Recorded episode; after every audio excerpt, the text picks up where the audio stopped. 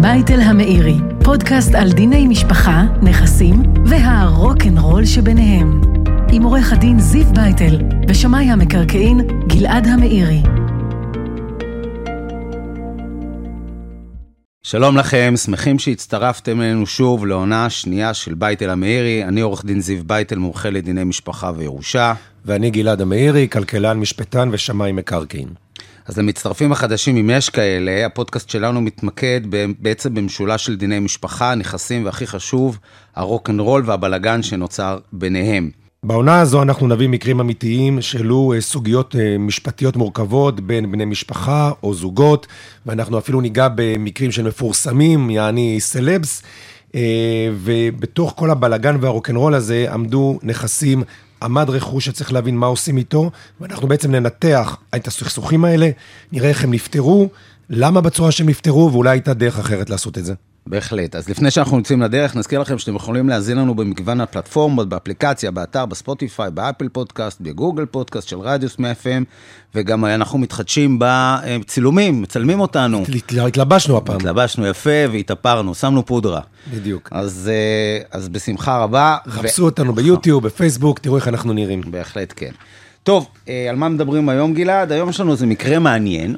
אמ, והמקרה הזה נושק גם, גם לדיני משפחה, אבל גם לסוגיות של אה, חריגות בנייה, של, אה, של בעצם מבנים לא חוקיים, ובעצם הכלה שיכול להיות ביניהם. אז, אז בסיפור שלנו אנחנו בעצם מדברים על הורשה של יחידת דיור, שבעצם בנויה משני חלקים. החלק הראשון, בואו נקרא לזה קומה מספר אחת, בעצם הקומה הראשונה היא קומה שהיא מאושרת, היא הקומה המוגדרת, ועליה בנו מבנה לא חוקי, אגב, באותו, באות, כמעט באותה, אה, אותם, אותו קנה מידה, אותו מטראז', ושם אין שום היתר, אין שום אה, חריג, אין שום אה, בעצם אזרוח של המקום הזה, ויש את המבנה הזה ששני ה... בעצם האחים חיו ביחד הרבה מאוד שנים. אז כמו שאמרתי, ניתנה ירושה, אנחנו מדברים פה על עסקת ירושה. ואחרי 120 של ההורים, בא הבן שבעצם גר ביחידת הדיור המוגדרת ואומר, אה, אחותי היקרה, צאי לי מהבית, זה בית שלי, תסתכלי מה כתוב בטאבו. יש בית אחד, את צריכה לצאת. מה שאת קיבלת, שהיא אגב בירושה, היא קיבלה את הקומה העליונה, הוא קיבל את הקומה התחתונה. בדיוק, ש... זאת אומרת, זה הנקודה. זאת אומרת, כן. יש לנו בית עם שתי קומות. שתי קומות. ובעצם בירושה אמרו הקומה הראשונה של הבן, הקומה השנייה של הבת. נכון. אבל בעצם הקומה השנייה היא בכלל לא חוקית. היא לא חוקית, שלא קדימה. לא חוקית. בא הבן, אמר, אין בעיה, עכשיו הקומה שלי הראשונה, תסתלקי מפה. לא מתאים לי, אנחנו לא מסתדרים, תסתלקי, זה לא קומה חוקית, צריכים בכלל לעשות צו הריסה. ופה מתחיל בעצם הריקוד טנגו, הרוקנרול שלנו, בין uh, ההתנגשות בין דיני הירושה ורצון המוריש לבין... לבין uh, דיני המקרקעין, חוק התכנון והבנייה ועוד הרבה דברים. ובוא רגע נשים רגע סדר. Uh, כשאנחנו מדברים על נכס, כשאנחנו מדברים על, uh, על uh, יש לי נכס, אין לי נכס, המושג הזה הוא סלנג. מה שיש לי, יש לי זכויות במקרקעין. יכול להיות זכות בעלות, יכול להיות זכות חכירה, וקודם כל צריך לזכות, לזכור שזכות זה משהו משפטי, זה משהו שמעוגן לי. במקרה הזה, נניח, אנחנו מדברים על חוק המקרקעין, שמגדיר לנו מי זה בעלים. אבל, חוק המקרקעין זה לא הדבר היחיד שקשור לנדל"ן, יש לנו את חוק התכנון והבנייה. חוק התכנון והבנייה זה בעצם הבסיס למה שאנחנו מכנים נכס חוקי או לא חוקי, עם היתר או לא עם היתר. עכשיו, אנחנו מדברים על סיטואציה, ויש רבות כאלה, שבעצם יש לנו נכס שאנחנו מכנים אותו לא חוקי. עכשיו בואו רגע נבין, מה זה קודם כל לא חוקי? האם זה אומר שהוא לא רשום בטאבו? האם זה אומר נניח שהזכויות של אותה אחות, שדיברנו על הקומה הראשונה והקומה השנייה, האם הקומה השנייה בכלל רשומה בטאבו או לא רשומה בטאבו? האם זה קשור לזה שיש היתר או אין היתר? לפני שנדבר על הסיטואציות ועל הבעיות, בואו נבין עוד השלכות של זה. יש לי נכס לא חוקי, ועוד לא אמרנו מה זה לא חוקי, האם זה עניין של רישום, האם זה עניין של היתר, האם אני יכול בכלל למכור אותו בנפרד? האם אני יכול למכור אותו בכלל? האם אני יכול לשעבד אותו? האם הוא חשוף לצווי הריסה? זאת אומרת, המון המון דברים שאגב, חלקם כרוכים לחוקים שונים ומשונים, אגב, אני עוצר אותך מכאן. לפני שאתה מדבר באמת על זה, מעניין אותי דווקא הקטע של החטא ועונשו. לפני שאתה מדבר באמת על החוקיות, או מה אפשר לעשות, מה באמת העונש על, על, על אחד כזה שעשה חריגת בנייה, בנה משהו בלי היתר? אני, אני לא אתן לך את התשובה עכשיו, כי אנחנו נגיע לזה קצת אחר כך, כדי שלא נ, נ, נפספס את הרצף, אבל אני יכול להגיד לך שהעונש יכול להיות בין כלום להרבה מאוד, כי זה תלוי קודם כל מי בנה ללא היתר. כאן במקרה הזה זה, זה אבא שהלך לעולמו, mm-hmm. הילדים בכלל לא עשו עבירה. מצד שני, הם ממשיכים לעשות עבירה בזה שהם מתגוררים במקום לא חוקי, וזה continuing, אז כן, אז הם כן עוברים עבירה למעשה. חוק התכנון והבנייה, עבירות לפיו יכולות להיות גם עבירות פליליות. הם במקרה הזה לכאורה לא עשו עבירה. לא פשוט, אבל בוא רגע ניגע בדברים אה, אה, בצורה מסודרת. אנחנו הרי מדברים על שני ילדים שלפי הירושה ירשו קומה ראשונה, קומה שנייה, אבל יש לנו בעיה עם החוקיות. איך אנחנו פותרים, אם בכלל? אז קודם כל, אנחנו אמרנו, מה זה כשאמרנו הנכס נבנה לא חוקי? התכוונו בעצם שאין לו היתר בנייה. אבל הוא בנוי. עכשיו עולה שאלה, האם כשיש לי שטח לא חוקי, ואנחנו מדברים על דירה א', דירה ב', האם אני יכול לרשום את זה בטאבו כשתי דירות נפרדות? זה לא חוקי. יש אסימטריה בין חוק התכנון והבנייה לבין חוק המקרקעין, שהוא מה שמקנה לי את הרישום הזה. לבין חוק ו- הירושה. גם... חוק הירושה בכלל זה משהו חיצוני שאמר זה שלך. אבל הייתי אומר, בן אדם לא יכול לתת את מה שאין לו. ובעצם הטענה היא שאין לך את הדירה העליונה. זה מדויק ולא מדויק, כי בעצם, הרי כל העניין הזה שאתה מדבר עליו עכשיו, שהוא מאוד חשוב, בעצם הוא נותן איזשהו סוג של אה, מה, מה היחס שלנו אל הנכ... אה, מהנכס כלפי כולי עלמא, כלפי חוץ. אני מדבר עוד כלפי פנים. נכון, אבל זאת בוא נדגיש את זה, זה בדיוק הבסיס של דיני נדל"ן, של דיני מקרקעין. כי אתה מדבר, עשינו, עשינו צו הורשה, עשינו הסכם ירושה, עשינו משהו חוזי, משהו אובליגטורי, משהו שהוא ביני לבינך. אני ואתה יכולים להסכים על מה שאנחנו רוצים, אבל כשאנחנו מדברים על מקרקעין, על נדל"ן, על למכור למישהו, אתה לא מוכר לו את ההסדר בינינו.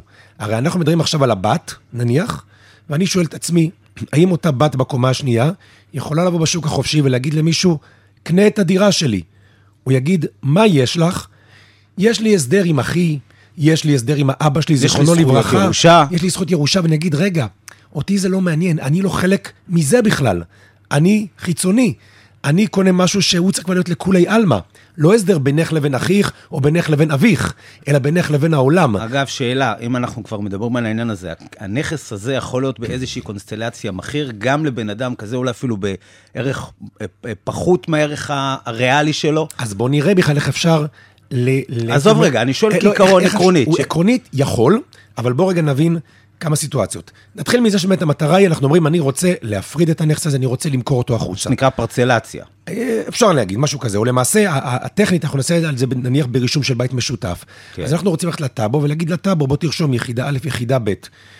הטאבו ישאל אותנו, רגע, זה חוקי, זה לא חוקי? ואני אומר לך שבעיקרון זה לא רלוונטי.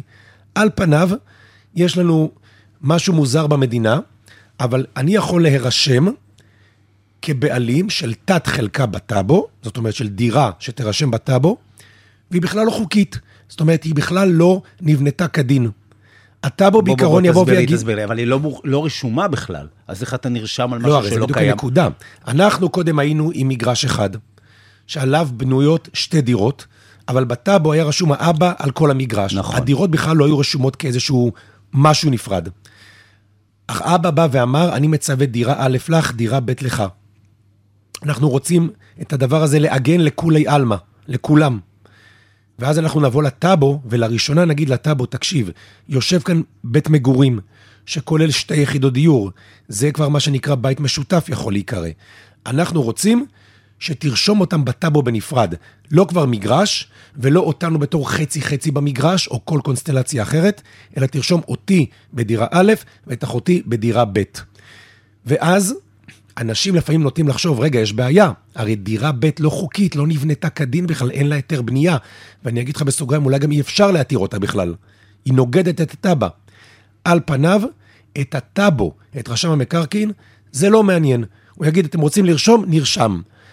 הוא כן בדרך כלל יבקש התייחסות של הוועדה המקומית לתכנון ובנייה, שהיא בעצם הגורם שנותן היתרי בנייה. היא תקפוץ ותגיד, זה לא חוקי, הוא יגיד לה, אין בעיה, תרשמי הערה בטאבו על האי חוקיות. שידעו שזה לא חוקי. זה עדיין יכול להירשם כיחידה נפרדת, ואז אפשר למכור את זה בנפרד. יכול מאוד להיות שהמחיר יהיה מופחת, מופחת מאוד. כי בעצם אתה יושב בנכס שיש איתו שהוא בעיית לא רישוי. מוגדר. יש איתו, הוא כן כבר מוגדר, אבל יש איתו בעיית רישוי.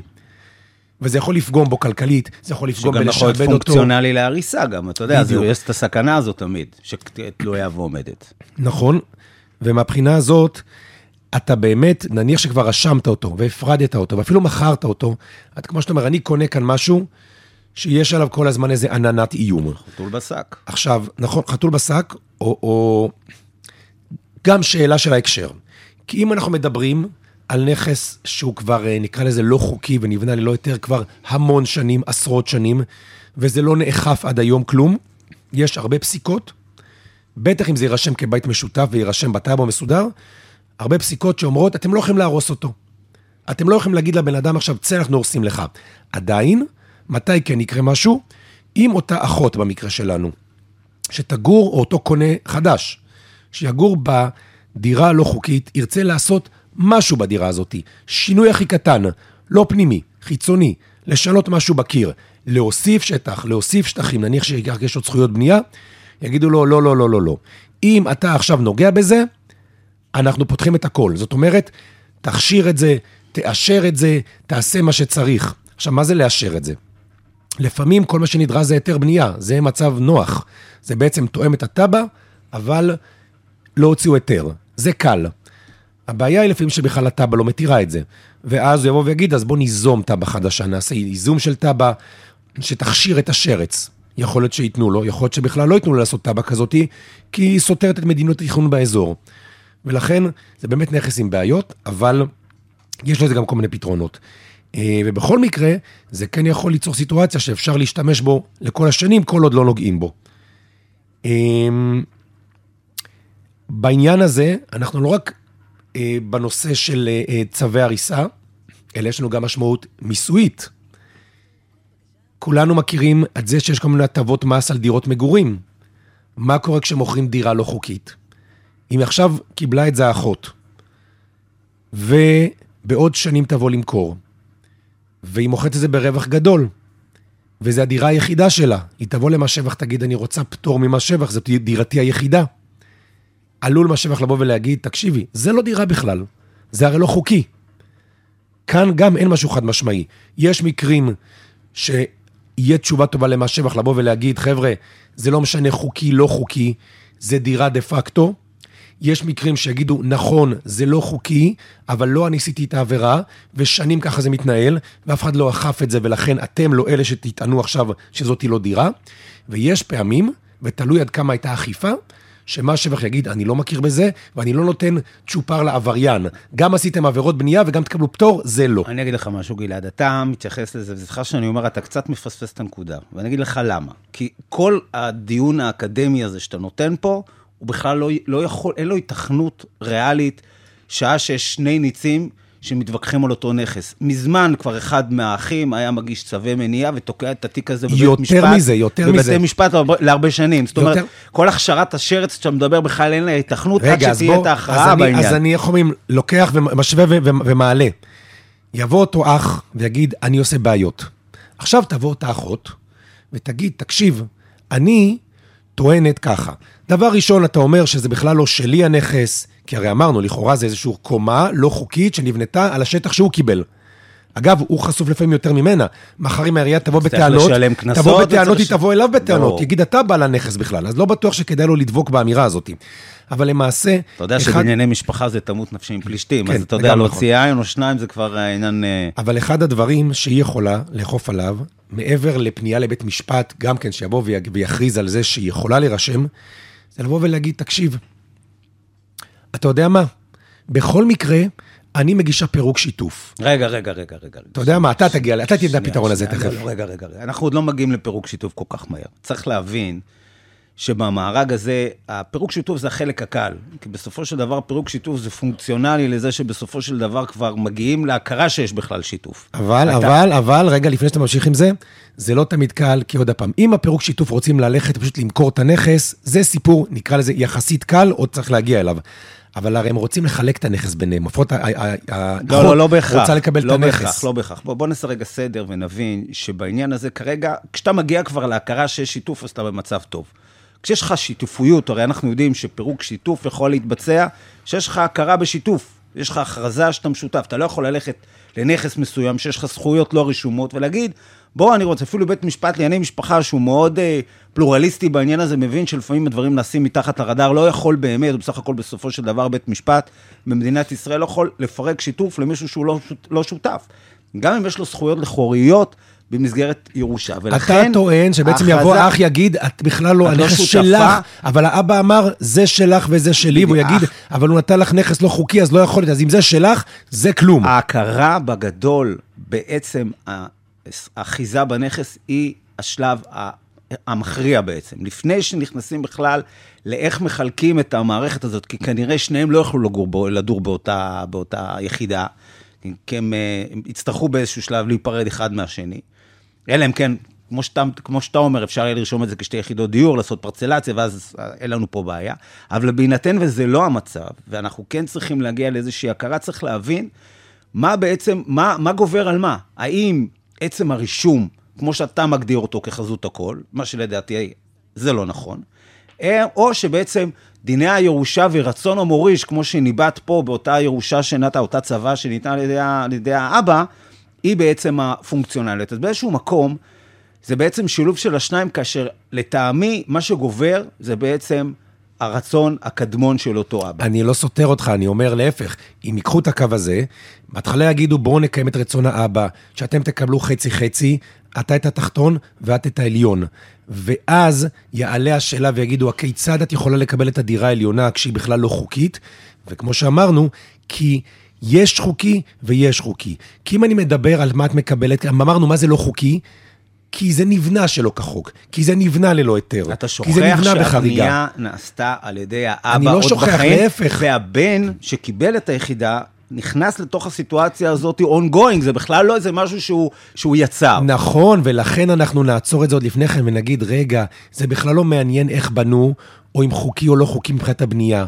השאלה היא, אם קניינית, הזכויות בכלל יכולות להתלבש על היחידה העליונה, וכאן התחלתי קודם לומר, אפשר להגיד את זה. זאת אומרת, על אף שזאת יחידה לא חוקית, על אף שזאת יחידה שנבנתה ללא היתר, תוכל לבוא אחות ולהגיד, האבא רצה לתת לי חצי מהנכס שבא לידי ביטוי ביחידה העליונה. היחידה העליונה אמנם נבנתה בצורה לא חוקית, ללא היתר בנייה, אולי גם בניגוד לתב"ע, אבל זה לא מפריע לשפוך אליה זכויות קנייניות. זה לא מפריע באמת להכיל בת הזכויות הקנייניות, ואז אנחנו בעצם לא במחלוקת כאן בינינו על העניין הזה. השאלה, היא, איך אתה בעצם יכול להביא לסיטואציה שאתה, מה שנקרא ללכת עם ולהרגיש בלי או הפוך. בשורה התחתונה, זה יש לך שתי אופציות. או שאתה באמת מממש את הנכס בצורה כזו או אחרת, ובעצם אוכף איזשהו סוג של פירוק או תשלומי איזון בבית משפט מול אותו אח, שצריך לשלם לאחותו את השווי בצורה כזו או אחרת, ברמה הכספית, לא ברמה השיתופית. יבוא בית משפט ויגיד, אוקיי, אדון נכבד, נכון, זה רשום על שמך, אתה בעצם נמצא שם, אבל גם לאחות מגיע, ואז בעצם אנחנו מאלצים אותך לשלם תשלומי איזון. אגב, לפי חוק הירושה, בסעיף 114, יש ממש הגדרה של פיצוי של בעל נכס, זה לקוח בכלל מנחלאות, שבעצם מישהו מקבל, בן ממשיך וכולי, זה לא, זה לא, נשוא, לא נושא השיחה שלנו, אבל יש את העניין הזה של פיצוי יורש, שבעצם לא יכול לממש את, את חלקו.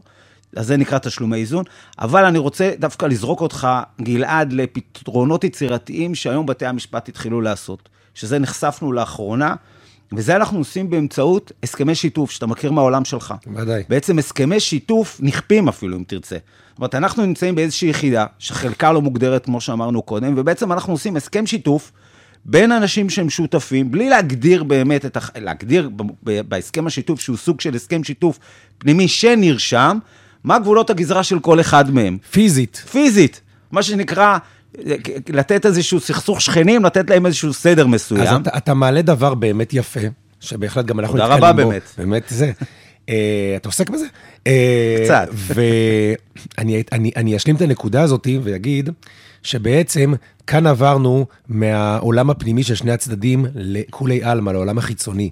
כי אתה בעצם בא ואומר דבר כזה, גם אם תבוא ותגיד, היחידה הזאת זה יחידה אחת גדולה ולא שתי יחידות, וזה לעולם לא יוכל להימכר כשתי יחידות. עדיין אתה יכול לבוא ולהגיד, אני, האח, כבעלים של כל היחידה הגדולה, שפיזית היא שתי יחידות, עושה עם אחותי הסכם שיתוף, בכפוף לנושא של צו הירושה שאמר שאת תקבלי חצי. בהסכם השיתוף אני מגדיר פיזית איפה נופלות הזכויות שלך ואיפה נופלות הזכויות שלי פיזית, וההסכם הזה נרשם בטאבו, עם הערה עליו בטאבו. ומעכשיו, ההסדר בינינו ובין האבא שלנו הפך להיות הסדר של כולם. ועכשיו, יכול בעיקרון מישהו לבוא, לקנות ממנה את הזכויות שלה בכלל המקרקעין, שזה 50 אחוז, אבל לדעת שזה נופל בחלק המסוים, ולאף אחד לא יהיה טענות, ובהנחה שכמובן שני הצדדים ביניהם, האח והאחות הסכימו לזה, אז לא תהיה בעיה. אגב, לא חייבים להסכים לזה. אפשר לכפות עליהם את זה, כחלק- מכפיית הצבא. כחלק מכפיית הצבא בהליך סכסוך, זה כבר נעשה בבתי משפט.